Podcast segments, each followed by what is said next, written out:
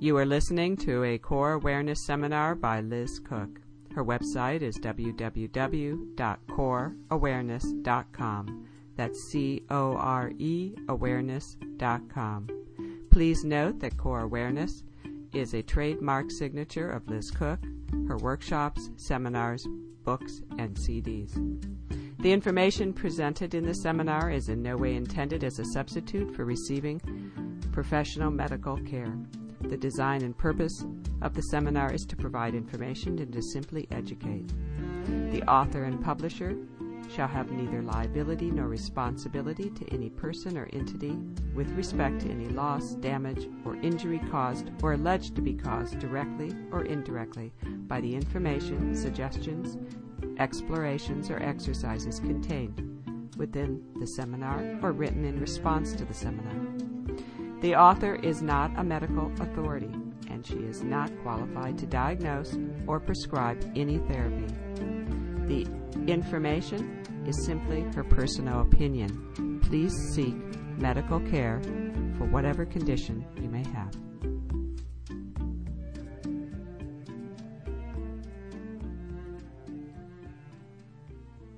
Hi, this is Liz Koch at Core Awareness, and I have the privilege today of having a conversation with Tom Myers, who is the author of Anatomy Trains and uh, myofascial meridians for manual and movement therapists. And Tom, I want you to introduce yourself, how you would like people to to have that in terms of I know you're a rolfer, but you're so much more than that. So how do you define yourself? Well, I was originally trained as a rolfer, and now I have my own school of structural integration, which is the generic now for what used to be called Rolfing, since Rolfing is a brand name of the Rolf Institute. But um, still working in the, still very interested in and working in the realm of structure and movement um, as an entire gestalt rather than as a series of parts that somehow work together like a machine um, is how we've been usually thinking of the body. So the anatomy trains was an attempt to find a middle ground between we're sitting here in California, this kind of California idea, well, everything's connected to everything else. Um, and it's true, everything is connected to everything else, but it just leaves you in a very sort of nebulous or even vacuous world, if that's what you say. Um, because if everything's connected to everything else, it gives me no strategy, no way of entering the system and working meaningfully in it. Somebody comes in with a shoulder problem, should I be working on the big toe? Should I be working on their wrist? Should I be working on their neck? There's no map if everything is equally connected to everything else. So however true that may be, it's just not terribly useful.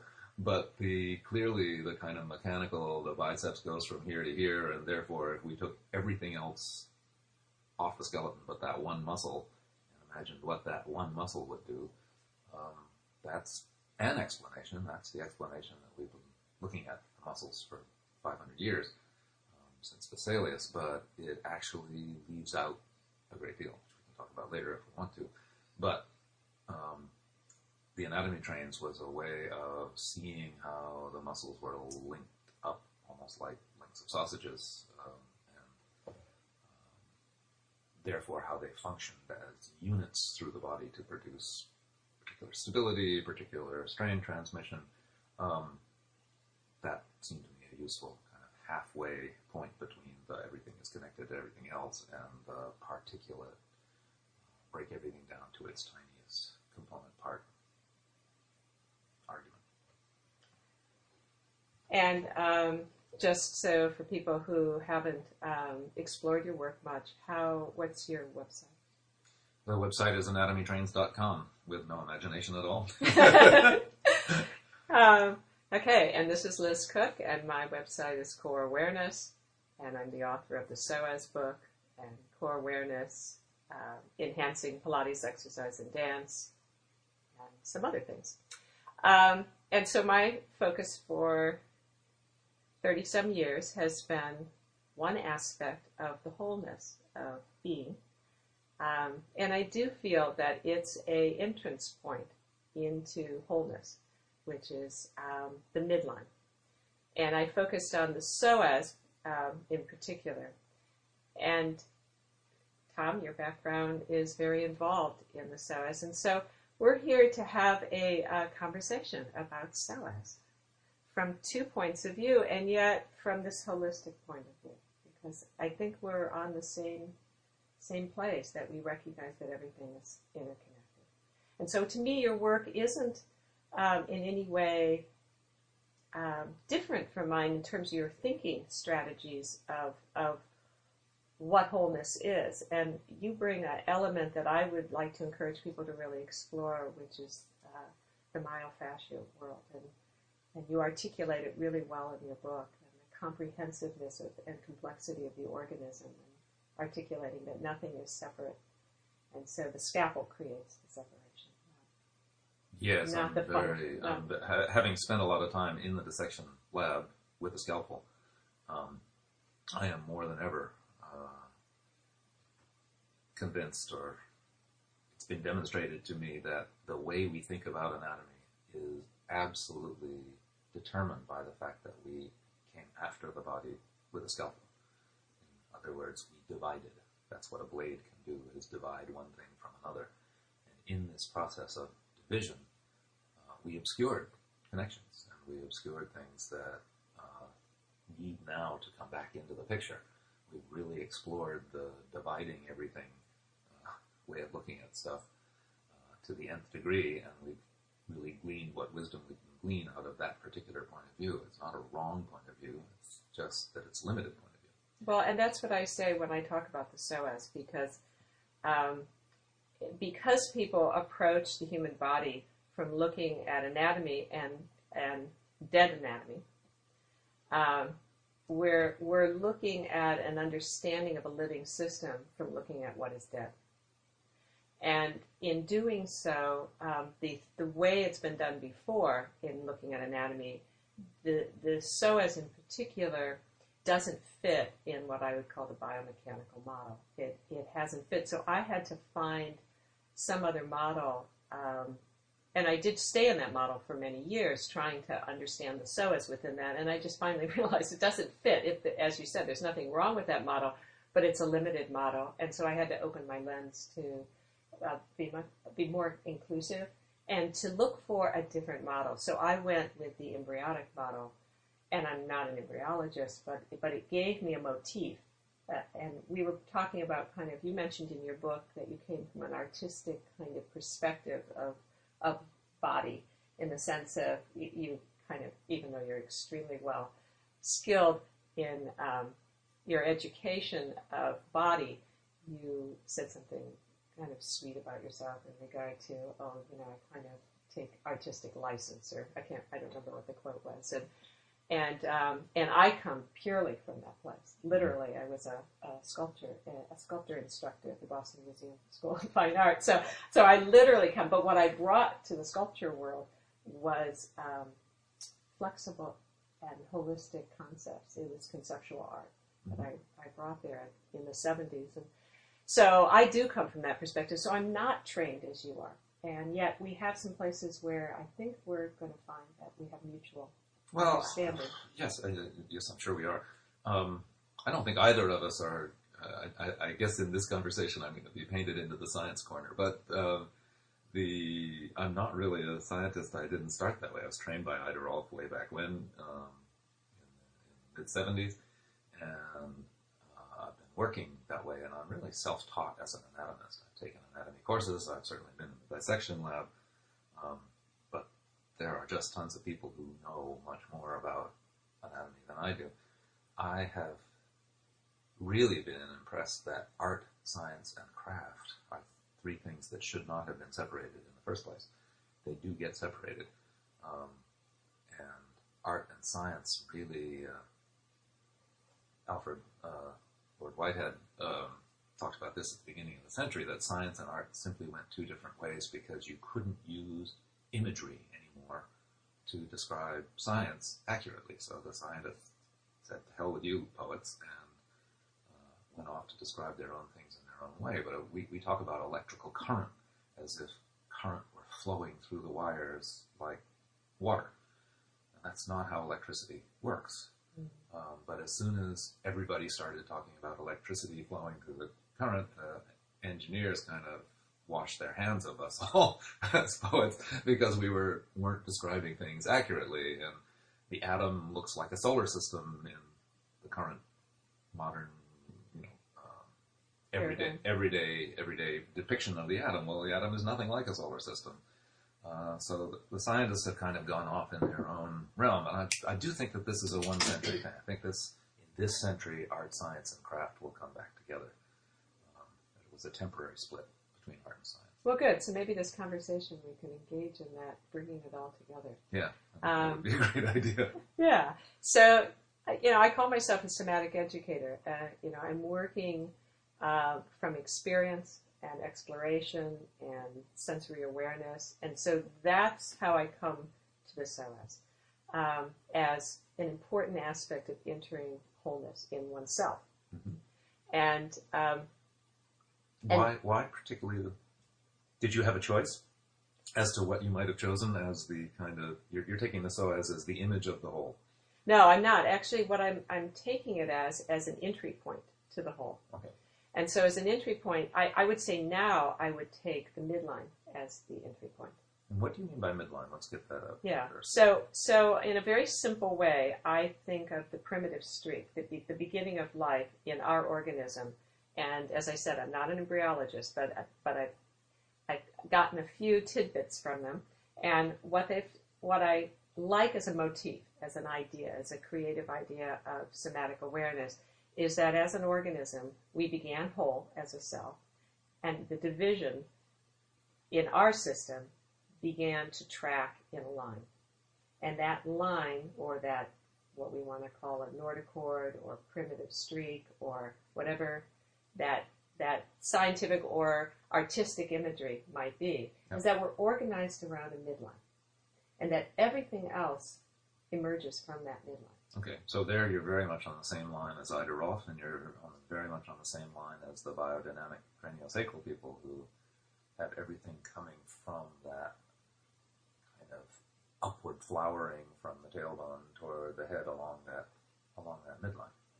So So from that perspective, um, I see the psoas not attaching to the spine, but growing out of the midline.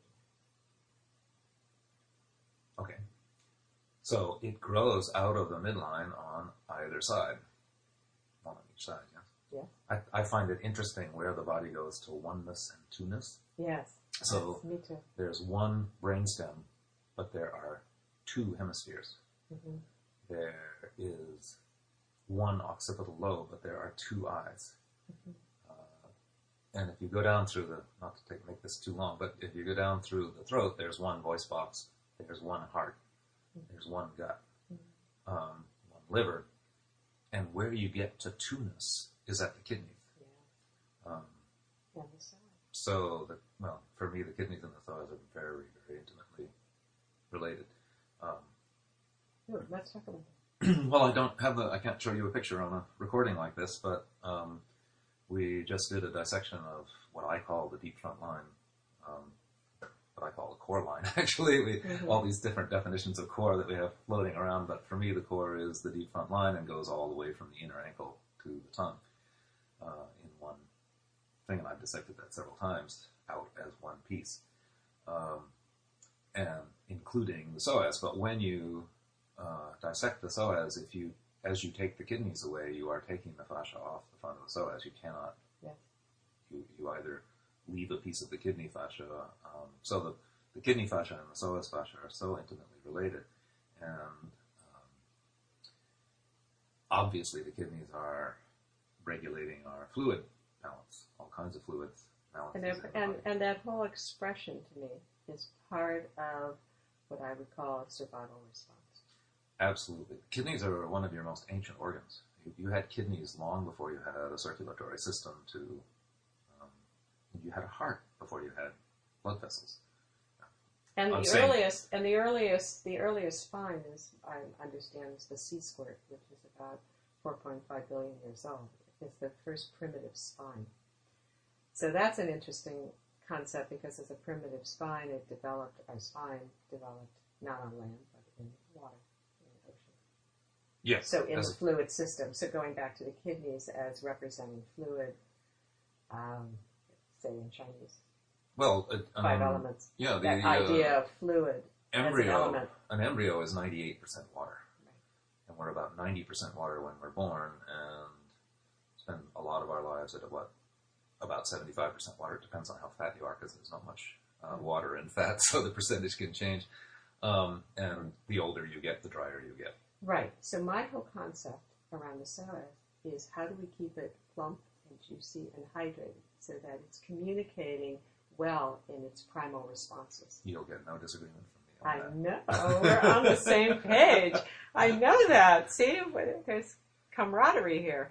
So that's what my real interest is, is that I recognize that the organism maintaining, it's the filet mignon. And you probably pronounce that better than I do. Uh, so, Well, filet mignon sounds so much better than cow psoas, yeah. yeah, but so there we go. Okay, it, it's the tenderloin. Mhm. So you know what keeps that tenderloin juicy and supple, and that's where I deal with my premise of not manipulating the psoas. Oh, okay, so now that there's the jump that. Uh, We made a jump, but we can jump back. yeah, no, no, but, but but that's the jump I'd like to explore. Is what is it about keeping the psoas plump and juicy that takes it off the manipulative table? It's primal responses.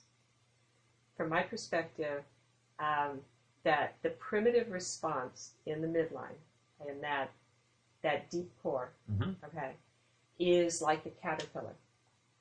So if you take a caterpillar, I don't care what its cultural background is, I don't care where its region is, I don't care what its religion is, I don't care anything about where it is in the world, and you hold that caterpillar in your hand Mhm. and you poke it, it will curl. Okay, And that's that's it. That's it. great. So the operative word in your description of the caterpillar was poke. And I would vigorously deny that what I'm asking people to do is poke people in the psoas. No, no, I'm not. Okay, I'm not. I'm not saying that. Although there are people who do poke the psoas, uh, they trigger point it and they use all kinds of you know direct direct force on it. So when I we we could soften that word, we could say you know whatever. But what I'm what I'm getting at is that I think with your system looking at the wholeness of the myofascia, you get a better response from the from this primitive core Mhm. because it's nonverbal. It's the reptilian brain. It can't do anything but do what it does in the sense that it's going to respond, I think, to all invasive, basic, what it perceives as invasiveness, no matter how tender or, or whatever, that deep in oneself as an organism, there is that response. And so it's not that you can't do that. You know, I'm not saying something horrible is going to happen if you do that. I'm saying that there's actually more conducive ways to entice and to invite uh, the system to respond differently if you don't use invasiveness. Okay. But again, the operative word in the one you just did was invasiveness. Um, I do hit on some words. Excuse me. well, it's it's it would be the core. Of it is a the- judgment. It, it would be the core of the, of the disagreement here. But I want to get to the uh, you know to the essence of that Yeah. if uh, for the for the fun of our listeners.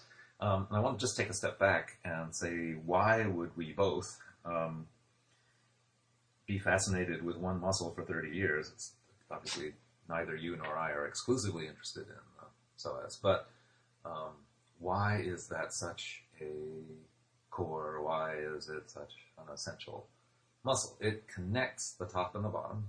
hmm It's one of, you can argue for four muscles if you get really anatomy nerdy and technical, that connect the spine um, to the femur. Mhm. But mainly it's the psoas and the um, piriformis in the back. Piriformis going from the sacrum out to the greater trochanter, and the psoas going from the lumbar spine to the lesser trochanter, and crossing the hip.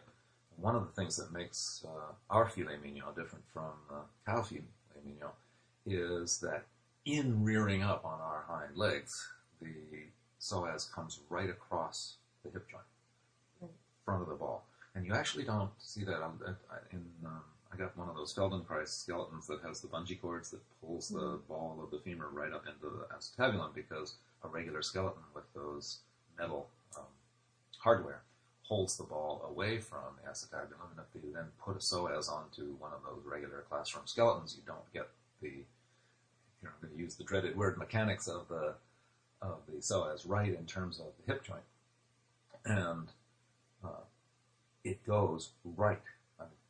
I've dissected this a number of times. I say this with great confidence. It goes, at least in a proper functioning person, right over the front of the ball of the hip, Yes.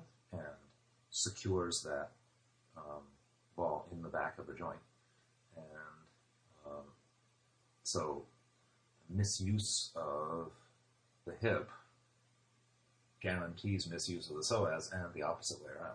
Okay, so wait, before we go there, let's let's go back for a minute. Yeah. To um, to why were we both so fascinated with it? Okay. Um, uh, I'd like to challenge that I don't think psoas is muscle.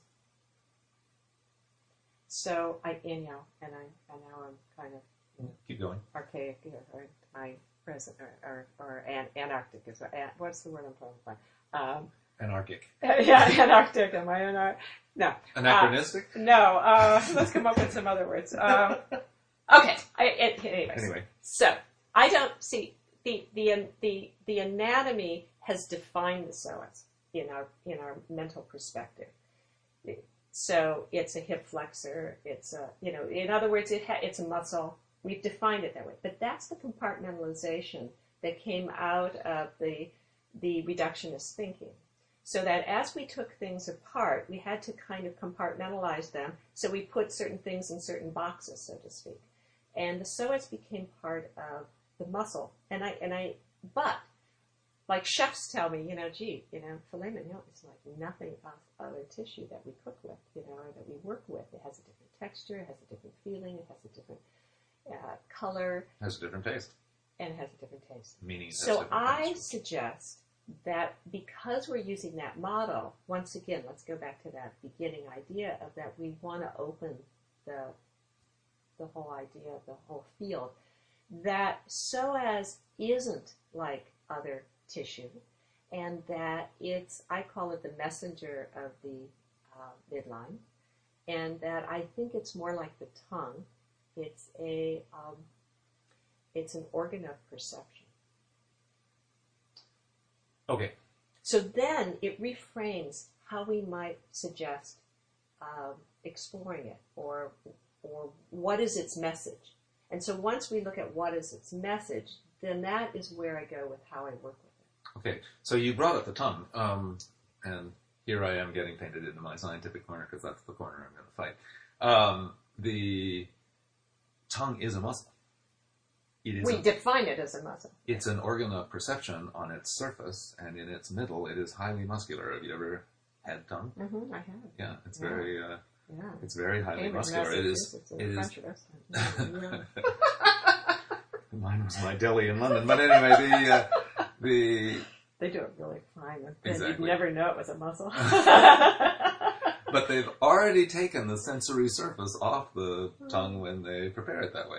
Um, I would say there are three muscles that I think of in the body as being particularly physiological.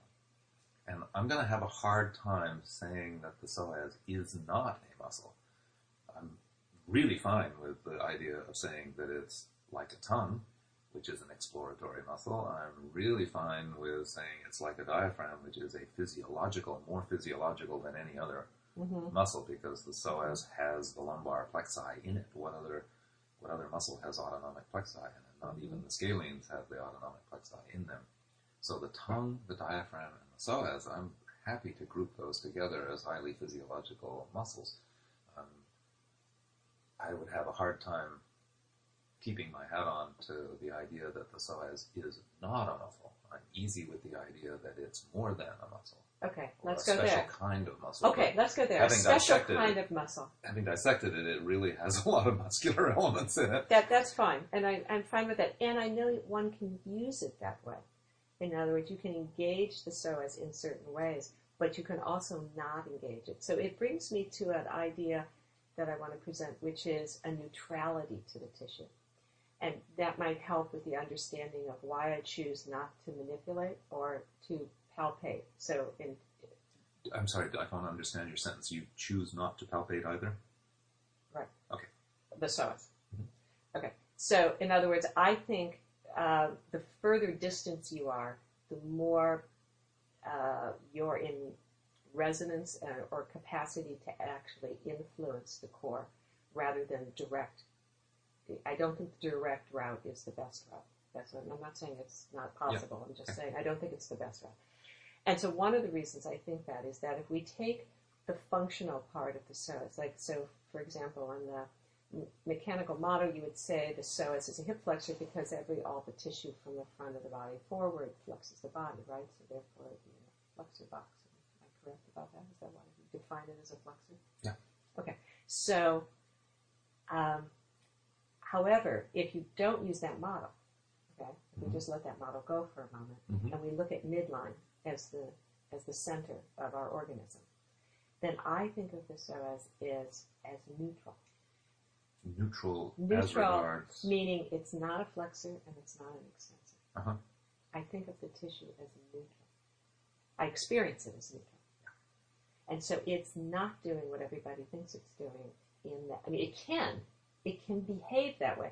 But when you don't, uh, and when you when it doesn't behave that way, it becomes a lot more juicy. It maintains its supple juiciness, which is what we originally talked about. You're going to get no argument from me on that because uh, I, I might frame it a little bit differently. But the, Well, tell me how you'd frame it, because that would be good for, for people who are listening. okay, so the farther a muscle is from the joint, Mhm.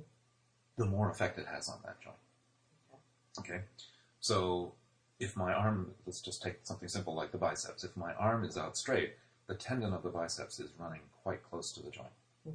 to the axis of movement. Mhm. So as I do a preacher curl and lift a weight with my arm, say, hmm uh, when I get my elbow flexed to 90 degrees, the tendon is at that point, the attachment point on the, on the bone, is farthest away from the joint. And therefore, the biceps has more power on the joint. Actually made these Nautilus machines, they designed these machines so that you had an isotonic contraction. In other words, it was easier to lift the weight when the arm was straight, and easier to lift the weight when the fist was almost at the shoulder, but uh, a little harder to lift the weight when it was out here. That was supposed to produce an isotonic contraction. It's absolutely crazy strange because you never use your arm that way, and life isn't that way. But I don't know what they they were trying to produce an even toned muscle, which would make us easier to eat, I think, but uh, not particularly more functional. Um, so now, if we look at the psoas, the psoas, as I was saying before, is right up against the ball of the femur. Yes, technically it's in front of the hip joint. So, yes, technically it would be listed as a flexor. And um, if you were to come with me into the world of palpating the as if I have my client seated, hmm and therefore the lesser trochanter, the, the hip joint is at 90 degrees and the lesser trochanter is away from the joint, and you put your hands in where the psoas is, and you ask somebody to just lift their foot off the floor. hmm They're kind of using the psoas in the position a cow would use it or a horse would use it in, in a four-legged Mhm. position. They're sitting, sitting up, but Mhm. uh, the leg is folded as, as you would be in a four-legged position. You can absolutely feel that psoas activating in flexion. hmm And where I would absolutely agree with you is when you're talking about standing, walking, dancing, or anything with the hip fully extended, the psoas is not in a good position to be a hip flexor, and it is in a very good position to be a neutralizer, a stabilizer, a modulator. I think of it as a pendulum in terms of how it Oh. how it expresses. It. Absolutely, it's a pendulum because mo- too, too many people have modeled walking as something that happens from the hip down, and it's just it's so obviously clear to anybody who really looks at this just for more than five minutes that the uh, pendulum of the leg starts with the 12th rib or the 12th thoracic vertebra. You can even argue higher than that, but Mhm. absolutely anatomically, the QL, the quadratus lumborum, and the psoas start at T12 and the 12th rib, and that's where the pendulum begins. And I actually think the pendulum begins at. Yeah. You know, in know. terms of the expression, so that it carries from the midline out, and so the psoas isn't the walking muscle, but it's the it, it simply expresses that Yeah. energy. And if you watch it- oscillation of the heart. if you watch a cheetah go, you could make the argument that it starts from the bottom of the head. And, Mm-hmm. Yeah, at Uh, least higher, definitely higher, higher, going higher. but just uh, as an anatomist and just plain, just please take this. You know, any person, any person looking at the anatomy and the biomechanics of the body at least has to admit that the leg starts not from the hip joint, but from the lumbar, as the top of the lumbar. Yeah. Um, Although the articulation of the hip to me is one of the ways that allows the proprioceptive of proprioception within the ball and socket joint that allows articulation of movement to initiate, not walking, but initiate in the hip socket, frees the psoas a lot. In other words, if someone is making a movement from the lumbar spine as if their pelvis is part of the leg, rather than articulating like rotating and, and uh, flexing and extending at the ball and socket joint. So the articulation of the joint to me is one of the reasons we have psoas problems is a lack of articulation in the ball and socket joint. No problem with that. Too many people move the ball forward. The only place that the ball can move in the socket at all is forward. Um, people come to me and you know kind of swing their hips around and say, "Oh, you hear that clunk in the back of my hip? It must be that my hip is shifting position in the socket." If their hip was shifting position in the socket, they would be a candidate for a hip replacement Mhm. this afternoon, not next week. Mhm. Um, your, your ball and socket is very tightly held, but it, there is this slight move uh, because of the way the acetabulum is shaped, the ability of it to move forward. And the psoas, a properly articulated psoas, is keeping that, in my opinion, is keeping that ball back in the proper position in the socket. Okay, so I'd like to go there a little bit because we, I want to go back to the idea of sitting and lifting the leg and feeling the psoas. Yeah. I, I understand what I perceive happening there is that the psoas, because it's a pendulum, it never uh, shortens. So we call it an eccentric contraction, but to me that's a ridiculous conversation because because the word contract means to shorten, and I did not experience the psoas shortening. Um, it does it does fall back, well, which is so I'm agreeing with you. It falls back um, along the spine, Mhm. but it doesn't shorten like we think of shortening, like your bicep shortens. And so, um, I worked. You know, I worked with a, uh Derek Stockton, who's a, a power lifter. Mhm. And when I told him I didn't think the psoas was a hip flexor, he looked at me like, you know, yeah, two heads. Yeah. Um, but then he was doing a hang and pull up and Mhm. bringing his legs up to his chest. And I said, see how you can engage it that way or don't engage it that way. You have a choice. You actually have a choice with the psoas. And when he let his psoas be neutral, it was not the psoas that brought the, the leg up. It was the psoas that got out of the way to allow the hip flexors to bring the leg up mm-hmm. So where would you? So I think of it as neutral. I do not think of it as a flexor. Okay, so who would you qualify as a hip flexor then? What do you think he was using when he dropped his psoas back? Because because in my world, when the psoas tenses, it does come forward. When the psoas relaxes, it does fall back. Oh, gee. Well, let's go there because that's really interesting. Um, I think. See, I I don't experience it as falling back. I experience it as becoming more alive when it's it's um, like, for instance, let's let's talk about. Um, you describe a lunge in your book really well. That the only way it could really happen, you could only stretch the psoas is if if the pelvis is is neutral and moving forward and squared and balanced, Yep. right? And I think most psoas problems come from sacroiliac joint dysfunction. In other words, there's a there's been they've been torn or overstretched, and so the psoas, as a messenger of the midline, is being activated to substitute for ligamental dysfunction or proprioceptive dysfunction. Okay. And I would say that the only I'm going to come from my I, here we're going to be very much in, in agreement. See, we really I think this is I think the uh, I think the psoas I think most um, no I'm going to come from the artistic more artistic side here. I think most psoas dysfunction comes from fear. Yes. Um, it's a fear response. it's a fear response, Yeah. and uh, But it's a fear response on lots of levels. So it could be on the if you don't stand on your own two feet, which happens when right when you have sacroiliac joint dysfunction, then you don't stand on your own two feet, and that's fear. You know, you're going to have a fear response because you could be cold, you could be eaten, you could be, mm-hmm. you know, taken down. You're not, you you know, you're not you're not in harmony with the flow, so to speak. You know, you're not in the vortex, whatever you want to call it. You're not in, you know, finding ground force reaction. There's not you're not able to to to be in alignment absolutely, because we tend to revert. with gravity. we tend to revert when we're scared. Uh, we go back to a lower level. It's a lower level of being. Uh, we go back towards a four-legged stance. We go back towards a baby's flexion. Uh, parse it how you will. I just uh, the other day, I, I um, my, my love is sailing, and I was taking my sailboat away for the last sail of the season, and uh, it's November in Maine, and uh, I was suddenly hit by a 40 mile an hour wind, and suddenly I was in a very dangerous, very cold, and um, frightening situation.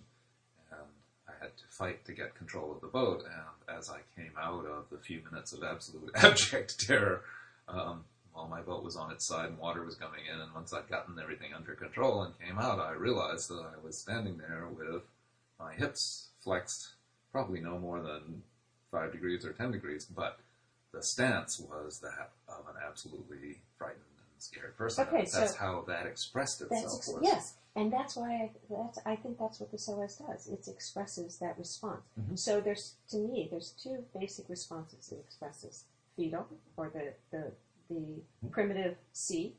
Okay, returning to the primitive C, which we, we see in the embryo, we see you know we return to that. Yep.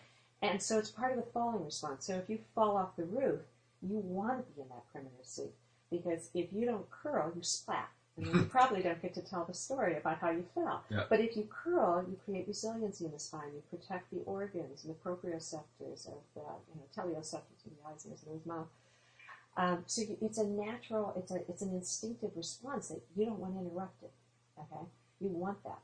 Um, and startle is the other response, and which you know creates largeness in the body and creates you know activates all the flexor muscles so you can run fast and jump high and and so those two primitive responses is what I work with, Mhm. and I help people go into those and actually complete that response in their system. Because what I think, what I see working with trauma is that we are the the system is very brilliant. It's very intelligent, and it's moving towards a completion of something. Absolutely, and what's so every one of these emotional traumas is an unfinished. Within and these traumas, I don't want to reduce it to one thing, but within all of these traumas is, is an unfinished movement. That's right. I agree there. So we're so what I'm looking for is just to complete the movement. And and one will be more powerful than the other. Both will be, you know, there'll be something there for a person if they explore both positions. But if they actually go into so for instance, I an example. If somebody's in a car accident and, and they're hit from behind, there's a propulsion. That's a falling reflex. Mhm. So they're falling. So they're going to activate that movement, but they have a seatbelt on, so they don't curl up. Mhm. So then they end up with whiplash or they end up with whatever, low back pain or whatever going on. If you put them in fetal curl, and, and I work with some sound and I work with a little jiggle movement or a little just a soft rocking, and they'll complete that, they'll come out. They- They'll track, the leg will track differently, they, they, they'll, they'll come to neutral. There's a neutrality that begins to appear in the midline. Mhm. And that's the resolution. Yes, There no, it is. got no quarrel with that at all. Okay, so there doesn't have to be any direct direct manipulation in that. You know, whereas somebody else might say, "Oh, your psoas is spasms, your psoas is in reaction," and that's where I'm not so sure that's the best way to do it. Okay, so now we're saying and we're in the same place in terms of what's going to resolve this, which is to go back, experience the state, and then experience completing the movement within the state, within that state of And I don't necessarily believe you have to you have to you have to re-experience the, the state. So I just want to be clear about that. Hmm. But you do have to complete the movement, the expression of these Yeah. primitive responses, which is either fetal or the sense of, of open uh, startle. Yeah, this is probably not a pathway we want to go down. Can still stay on the subject, but um, I certainly have seen better results if the person is at or close to the state that they were when the trauma occurred, and then they complete the motion. It's to me much more effective than if they simply complete the motion without the resonance of the autonomic state being there. But see, I think the If I, if I just took somebody, walked in the door, and said, "Okay, lie down now, complete this movement," um, doesn't do much. Oh, unless, I- I Unless disagree. they're, unless they're resonant inside. I disagree. I think that within the expression itself is all the other components, that they all appear. I, I see it. I see it all the time when I work with people. So one is the field. Okay. So my feeling is, um, if you're going to work with the psoas, you better know your own really well. Mhm. Okay. Because because like anything, there's a resonance, and so uh, there's a way in which the person won't show up unless the field supports that showing up. Okay? Because it's still not safe. So instinctively, it's still not safe. Okay? And it's not a mental process. Oh, I think you're really an expert No, no, no, therapist or whatever. It's a, it's an you know. Okay. So there's that. But then when you can, when you go into, I, I watch people do this in the workshops. When they go into the expression and they work in this way and they start to, I mean, I'm not saying just you know roll up in a ball. I'm I'm talking about a process. So when they go into the process, an, an example is a is a is a is a body worker in Scotland, older man who'd been in the Korean War, and he goes, you know, I did this exploration with the psoas in in Feel in primitive C, and he said I was amazed. I started getting flashbacks. He said, now I've done years of body work. I felt totally resolved. You know, I feel like my system is over that, and here these little elements were starting to percolate up, and they were subtle, mm-hmm. and you know, and and he was able to stay present with them, which gave a whole nother layer of relaxation to his midline that wasn't there before, to his autonomic nervous system. So you know, it's nourishing the parasympathetic. I'm really into the parasympathetic. I'm just, I really feel like that's the area, not re-evoking or reenactment of the. See, I, I'm really clear that reenactment is not resolution. Oh no, no question about that. Reenactment is not resolution. Resolution, resolution is resolution. That's right. And the, the, the word And release isn't resolution. No, release isn't resolution either. Resolution is to go back into solution, which means that something before was isolated out, and it has to go back into being in solution with the rest of the psyche, with the rest of the. the Right, so soul. it's a gel salt kind of thing. It's to a me, gel you, di- you you dissolve, and then in the dissolving, in the um, recapitulation, or what, however you want to, the invagination is the re that is the gestalt we're talking about in the Mhm. beginning. To me, there's a gestalt that happens for people in that process that I, I'm I'm amazed. You know, I'm like in awe of what yeah. I, I would I would love to um, experience that and see how you're doing that. That's uh, I guess the word I would use is cold. People coming in cold. I usually there are ways of taking people into the parasympathetic, and I sense that you must have a unique way of doing that because my own way of dealing with these unresolved traumatic situations is actually to bring people into the sympathetic, have them resonate with that event, and then have them complete the movement, and that carries them very deeply into the parasympathetic. But at the moment that they are doing the um, completing that movement, they're usually in a very high state of excitement or anxiety or something that's associated with the trauma, molestation, or whatever it was that brought this thing around in the first place. So this is a really, I'm really excited. Because no, I really am, because this is really about where I'm at. Like this is, we're right in what I'm doing, okay? And um, I worked a lot with David Berceli, who's an international trauma expert, and he agrees with me that the moment you're safe, the psoas lets down. So I started exploring what creates safety rather than what creates what you're, the process you're Yep. which I think has you know total validity. I'm not so. And one of the things I watched was how animals do it, and I don't mean the shaking part of it, which is also really interesting. But what creates the capacity for animals, mammals, to go in and out of life survival, like you're talking about, you know, you're on the water and all of a sudden this event's happening and you need to respond to it and then you need to resolve it and be, you know, a happy, functioning sailor after that, you know? But, you know, like how does that let go of that? You know, what's that process of letting go?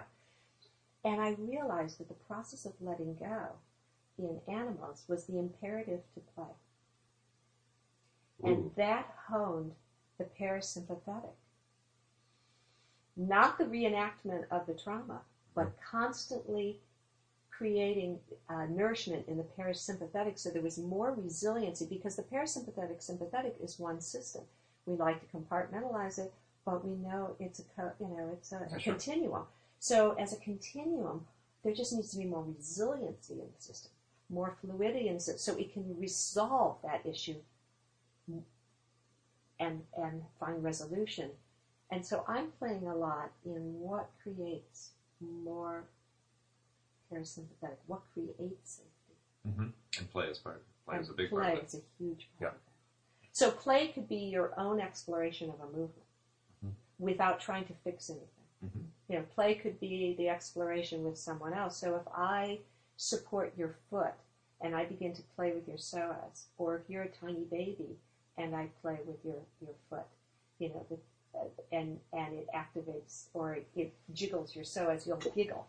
Adults don't tend to giggle; they tend to get a look in their eye, like, "Oh, where are you?" Mhm. You know. But so I'm accessing that play from external. So I'm not I'm not entering into it. I'm staying here and holding the field for mm-hmm. you to then reconnect. That's how I do it. I'm not going to argue with it because I think we're so much at the beginning of this idea of resolving trauma. We've had men coming home from wars and women coming out of the horrible things to which women are subject um, in families and in society. And we've called it shell shock, and we've called it battle fatigue, and we've called it these Post traumatic stress uh, syndrome. know, that's today's current Mhm. piece. Um, but we really don't know as a society how to deal with these things yet. And so there's a lot of exploration going on uh, with John Scaer and uh, who did you say you were with? David Berceli, I- David as an yes, I've heard his international trauma, you know, he's lived in war zones all over the world, and you know, he's come up with a system that evokes the shaking through the large muscles of the body. Mhm. But but where are where what he's taught me about, and I think that for the average person, um, it- I think the nervous system is really subtle. Uh, and picks up, you know, and, and likes to habituate. It's good at patterning. You know, it's Mhm. very good at patterning. So, so That's I find job. yeah, exactly, exactly. And so I find like the shaking for most people, they get kind of addicted to it. Like, oh wow, why aren't I getting more shaking? Why would you want to? You know? you know, like I. So I like flow. I like I like uh, to find the flows in the system where you start to undulate, and that takes us to you know the psoas is about full body orgasm. So the only way full body orgasm can happen is if the midline from the tail to the to the cranium is in flow, and then there's a full body orgasm. There's so- about so three there, things- so I do want to say that it's not just about fear. the, the midline is also about pleasure. Sure. And so, what makes us thrive? Not just about what makes us survive. And I think we have an imperative as an organism to thrive, Mhm. as equal to the need. Okay, so let me. There's about three things in there that I would love to take off on each, which would take us in a different direction. But let me start with the shaking because I'm sticking with the thing that we were talking about earlier about how how do these things resolve. And I'm way prepared to watch what you're doing with play and to observe and see whether that's doing what I would call resolution or not. Or experience or experience.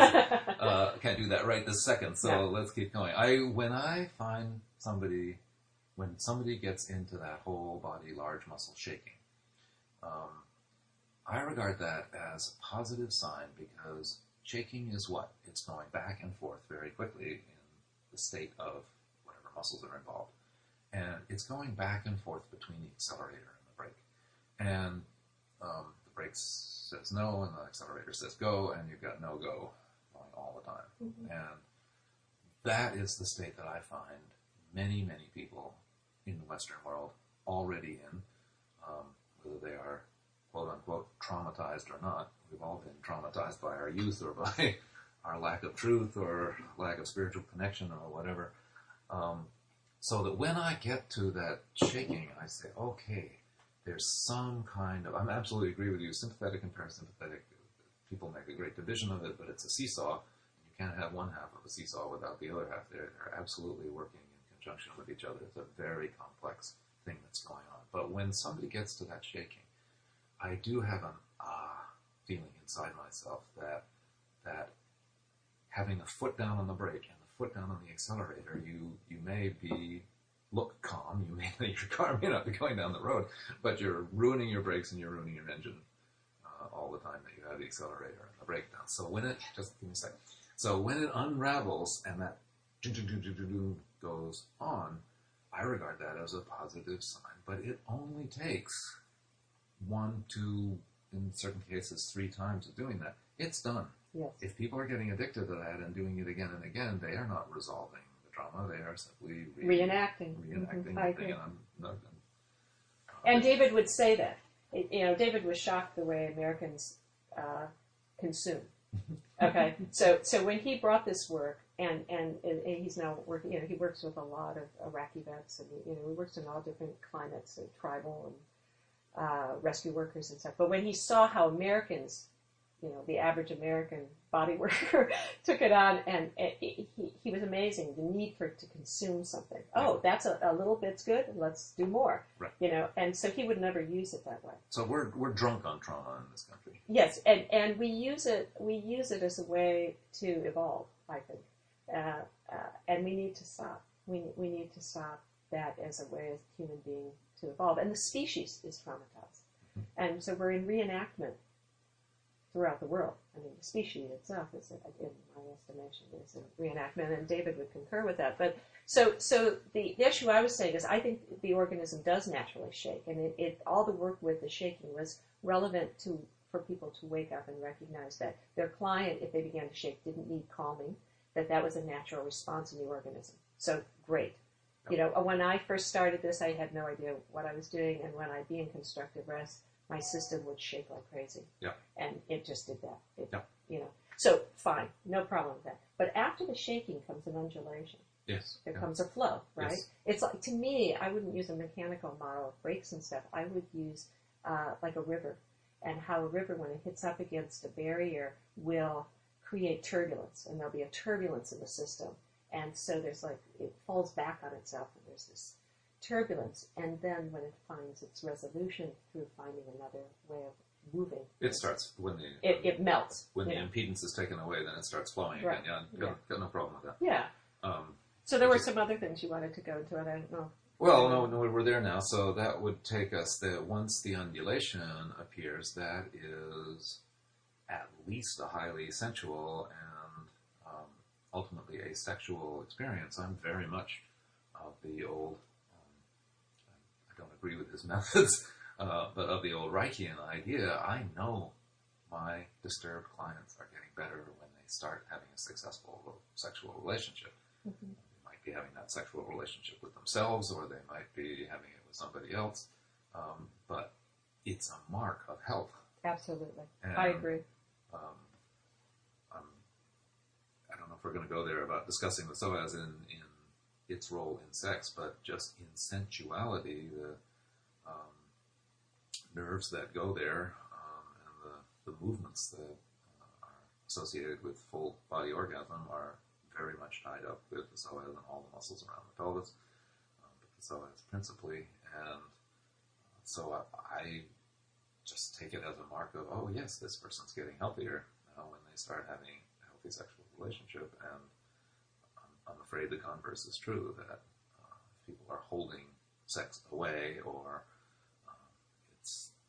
somehow not finding expression inside themselves, that it's very hard to find that undulation. It's very hard to find that flow uh, toward health. So I work with the undulation as a movement itself, and and in um, not not to evoke it, but when it appears to, so uh, to to uh, too long Um, and so one of the areas that I work with is, for instance, the partner of the psoas, um, which I consider a partner, is the latissimus dorsi. Because the ability to long uh, like a baby who roots is one that comes out. In other words, it's not about something coming in. So to go back to the idea of my reasons for why I've been pretty adamant about um, saying that there's other avenues of exploration that I think are more conducive mm-hmm. to supporting the expression of the psoas. Mm-hmm. Is this idea that the, that the organism it goes into itself when it's overwhelmed, and that the ability to come to be curious and to move out and to explore and to long is part of play mm-hmm. and is part of this more what you would call the the um, the external expression. You know, so the connection of this deep line to this lateral spiral, you know, expression of the mm-hmm. organism. I'm connecting those two, and and it it happens for me through uh, safety in this expression of longing, and I, and I notice that people are terrified to long. They have a there's a in other words when the system is overwhelmed there's a there's a you know so we I actually play with that expression and I think expression does move energy and therefore you know it evokes the memory, mm-hmm. it evokes the, the feeling quality. Um, but what people tend to go towards, at least in this culture, is the pain. They want to stick with that. And so I teach people how to go towards pleasure. In other words, while you're having this, there's other things going on that are pleasurable, and yet you're not necessarily identifying with those or sensing those or, or, or allowing yourself to be part of that. And so this goes back to the parasympathetic sympathetic that I just want to complete is that there's a there's a it, it this is why I work in the way that I do is I think that this is it's very self empowering. It, it, doesn't it's not sorry to say a top down model, which mm-hmm. is someone fixes you or works with you to make you better. It they support this expression not by moving you through something, but by supporting it and allowing it to blossom. The same way you can't make a flower blossom by pulling on it. I think you can't allow the psoas to be fully expressive unless it, it feels completely safe in itself, unrelated to. Okay, but I think okay, if I, that was my piece. Great, yeah, no, I'm I'm right there with you, and, and so let's go to this thing of manipulation. I eventually, before we stop this, one, I want to get back to the SI joint. Okay. Um, and SI joint dysfunction. Yes. Because it relates to why I would think manipulation of the psoas is a good idea. Okay. Um, but you, the statement that you just made presumes that the psoas, like the caterpillar, is going to withdraw from the attempt to feel it. I think if the attempt to feel it is playful, and I think if the attempt to feel it allows the motion on the part of the client uh, and stays right away from that pain. I'm, you, you said it's, uh, I'll go to this, you said it was uh, hard for people to feel longing or yearning or that deep, uh, some deep need for reconnection. And we, we tend in this culture, and I'm sorry to separate Europeans from Americans here, but I certainly do, working in both places, find a difference. That the European culture, with a, a more depth, just longer depth in the culture, is uh, happier sitting with that feeling of yearning and, and uh, a question. Mm-hmm. That's Rilke's thing. Live with the questions, and you might one day live through to the answer. But Americans don't want to live through the answers. They want the answer right now. Uh, second day air, UPS, um, deliver it to my door uh, and, and uh, charge it, please, thank you very much. Um, but the the idea of sitting with something that you are going to long for for years and years, and that you might not find it. People, uh, Americans think that it's easy to tell the truth, and only real artists know how hard it is to tell the truth. It takes years to tell the truth. It takes much, much soul searching to be able to actually tell the truth, um, because we lie to each other and ourselves in, in so many ways. But the um, that feeling of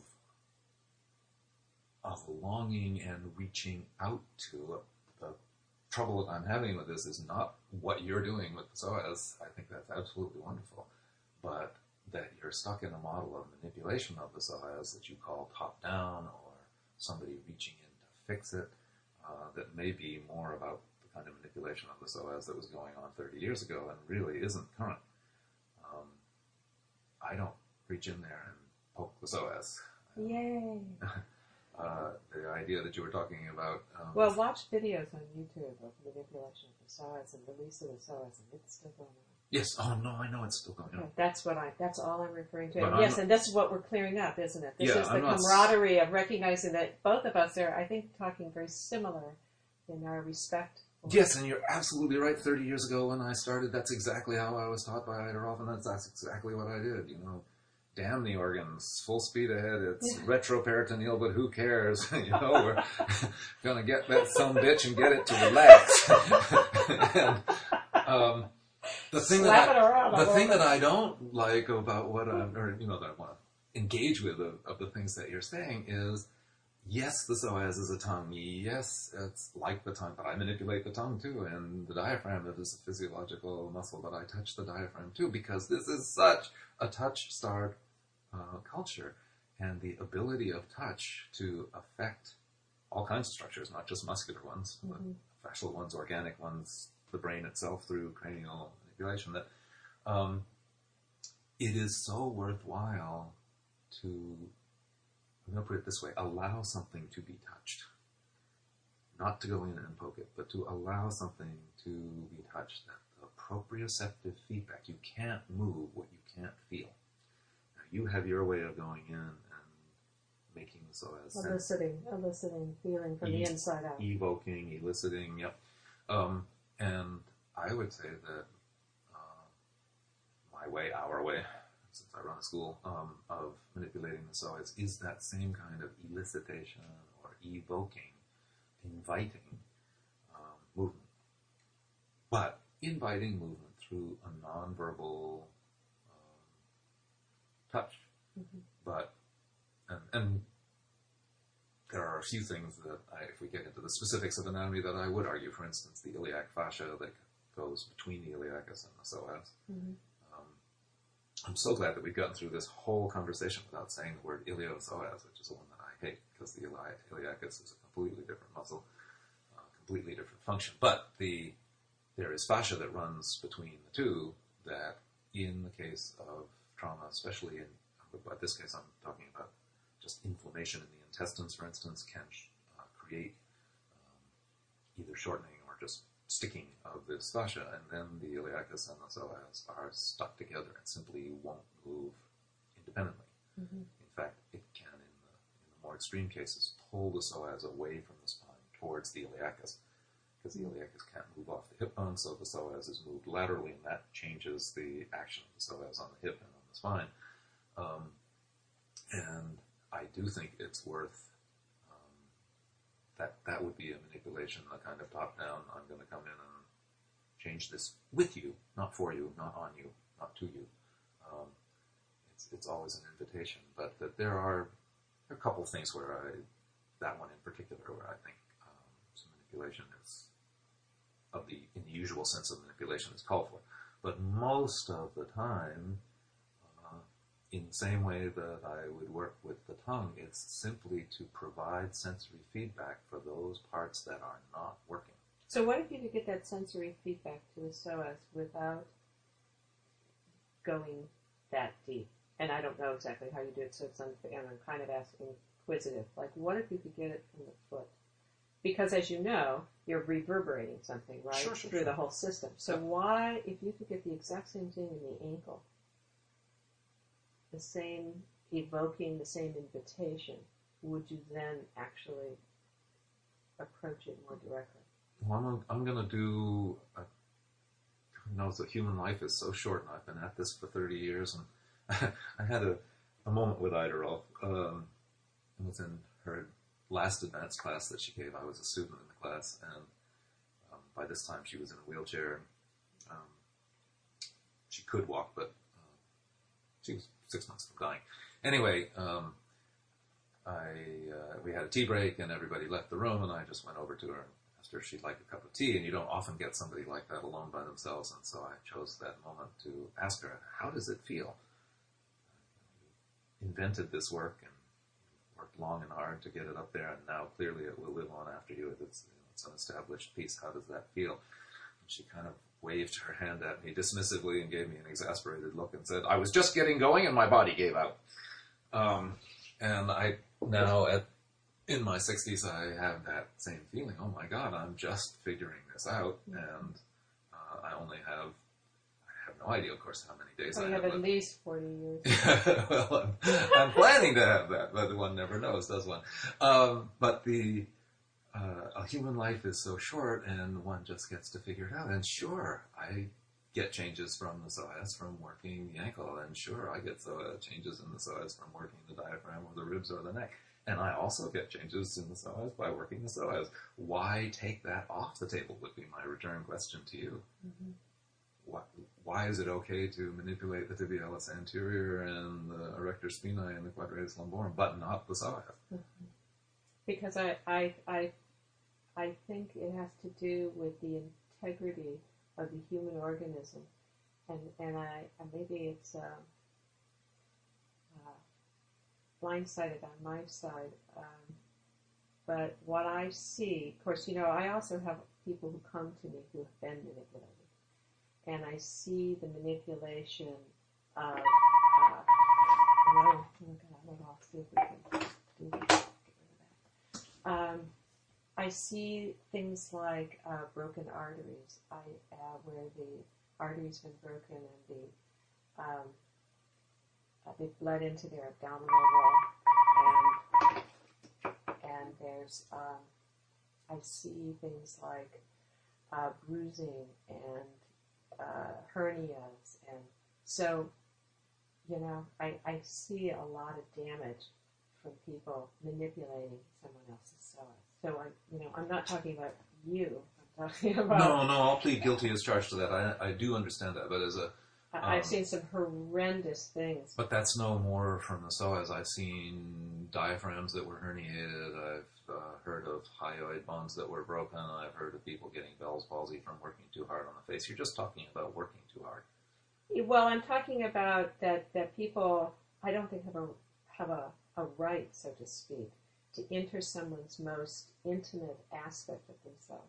And to me, once you're at the midline, you're you're as close to the core as you can be. Mhm. Okay, Yep. of another human being. I think there's something.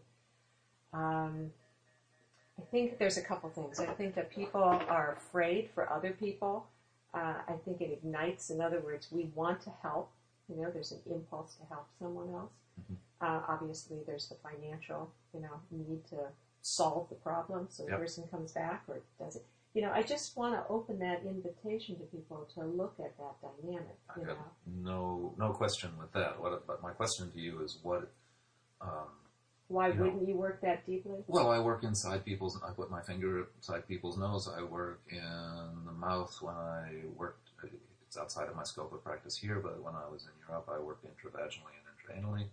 Um, that work done sensitively is just an extension of what we're doing everywhere else, which is saying this culture is out of touch. This person is out of touch. Yeah, Let's but I wouldn't enter. I, touch. I wouldn't see. I wouldn't enter them in that way to get them back in touch. That's Mhm. where we philosophically. Yeah, I wouldn't Yeah. But you're entering them with your words. You're entering them with your concepts. See, you're trying to create an internal change. You're just using a different tool. You're using your verbal No, I'm not trying to enter them. I'm trying to hold space so they can come out. Okay, but uh, That's a I- huge difference. I think it's a really huge difference. I, I, and, it, and you know, I mean, we're probably at the end of our time um, for this conversation, but but I think that's really philosophically huge. I am Mhm. not looking to enter them. That is a male concept, and I have been. Know, I know. I, to me, it's it, it, it evokes a going in towards something, and I'm not putting down nails. I love Yeah, yeah, I love good. being penetrated. Um, so I'm not. I'm, I'm not. I'm I'm- not. I just want to make that clear to everybody. far- I'm okay. I'm far more of a woman than my wife, so no, no problem there. but but in other words, I don't need to go in to bring out. I need to hold space to allow. And once again, I want to say the flower is a beautiful example. I really don't think that you create allow a flower to blossom by saying it needs somebody to go in there and pull its petals open. No, it needs the nourishment, it needs the right environment, and then it simply let's go. Okay, nice image. However, in a human being, you get these areas that are forgotten. If you don't, I'm going to go all physiological on you. If you don't stimulate nerve endings, then they don't get a representation in the brain. If they don't get a representation of the brain, you can't organize a movement there. This is not just a good idea, it's the law. And so if you are going to break this, what Hanna called the sensory motor amnesia cycle, you have to reach in with your words. No, they have to reach in with their awareness. Okay, yes. Okay, that's But- all. Right, but So you have choices. It's choice. but let's- it's a let's- choice let's- about. let's it's bring only that a, together. It's There's- only there's a choice choice. about. It's only a choice about method. That what I'm saying is, is that there's choices. You can reach into yourself and evoke sensation and Uh-huh. grow awareness. Yeah. Which is why I call my work core awareness. You can have someone else reach in and awaken something. There's choices. That's all I want to present. It's not an either or. People don't have to say this is the only way or my way is the only way or your way is the only way. But that there's choices and you can evoke different things. And and so it's not the only way to it's not absolutely necessary to manipulate or to mm-hmm. go in to evoke that. There is the capacity to do it oneself, to reawaken through But the movement. trouble is with doing it oneself is one does it oneself out of the same precepts and perceptions that one has That's oneself. why the field is so, so so, you important. have to get them to feel something new. No, you don't have to get them. They need have, They the, they they have the need- desire to get it. So how do they get it? They can get it through a field of awareness Mhm. through someone else, you know, or many people Mhm. in a group setting. Um, there's there's various ways to evoke the climate in which safety is simply there, Yeah. and the invitation uh, or the the conditions in which opening, like a flower, are there in Mhm. terms of the nourishment. The you know there's a there, you can do it either way. I'm, I'm not I'm in utter agreement with you about that. and and as and if you have a certain you know you have a certain profession and this is what you do, you have a certain time to do it in. I understand the dynamics, but I you know I I just simply don't agree with that. That's the only you know that it has to do it this way. You don't. You don't. You can do it other ways. I, I've done that. I am you a, I'm a product of that. you don't have to do it that way. A product. That was a mechanical term, wasn't it? With an expiration date. You don't have to do it that way. You don't have to do it anyway. What I um, would love to change your mind about is that uh, when you characterize any kind of manipulation around the psoas or these delicate things, you do it with images of rape. Uh, male entering, forcing upon, and I just don't experience the manipulation that I'm doing as a form of rape. I. I've- That's a good point. I I'm glad you bring it up. as I, I see it as a form of evocation, and I don't see much difference between you doing it with words and me doing it with my hands. As long as you're, I've seen more people damaged by words than I've seen damaged by hands. Right, and you're assuming I do it with words, and I don't. Okay, but Okay, but I've so, seen people damaged in group process. I've seen people all the all the things that you talk about. A field, a, a field of a group can be can be positive or can be negative. Absolutely. You know, Kristallnacht Absolutely. and uh, a field of a group of human beings can be an a- extraordinary. absolutely. No, So, so why isolate touch and say, "Oh, that's the negative thing"? no, I love touch, and I love touch, and and um, I just think that when it comes to this midline, what I see in people is, um, how do I want to say it? it it's not a. I, I do associate rolfing with rape. I'm sorry. Mhm. I used to say, people come in and say, "Have you been Rolfed?" And it- it's like, you know, I mean, that was 30 years ago. With you know, and to me, they look pried open, you know, and Yeah. and so my book, you know, I was really reactive, and I I, I know it's totally changed, you know, and and I don't see that anymore, and you know, I don't. But know. no, it's still happening. I'm not. I'm not. It- but I'm is not still trying to. I'm not trying to defend that kind of thing. I regard and you it know, as, and, and as rape myself, and I I don't want that kind of thing. But that that's not this. You can't dismiss the whole field by that. And and you're Well, right. And so I, I take I take issue. I mean, I hear you. I hear that, and you've changed my mind. um, you have penetrated my brain here with a new concept, and um, and how delicious. So I will I will hang out with that for a while and see what I can do with that. Um, but I mean, that's why I invited this conversation is because I'm not opposed to it, and it, it always gets into this either or, and it's not an either or. I just want to invite the conversation that I think, I, you know, I think the I don't know how to say it except that the the the, the, dy- the, the primitiveness of the organism is what I'm really interested in. Is what supports that expression of thriving, and and if we think we're fixing someone or going to help them wake up or do be different or whatever it is, heal or whatever, that in that is a a seed of there's something wrong with. And when the person is is supported to to emerge, and that doesn't mean they can't be getting body work. I'm not. t- I love touch. I love body. I've had lots of you know, body work.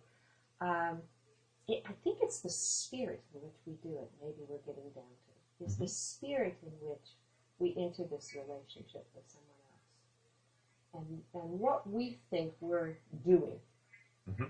in that spirit of that. Absolutely. People who enter the therapeutic profession, and I, I the, the place where I really love what you're doing and wish I didn't need to do the job that I do is we should be doing so much more for our children to have them be embodied.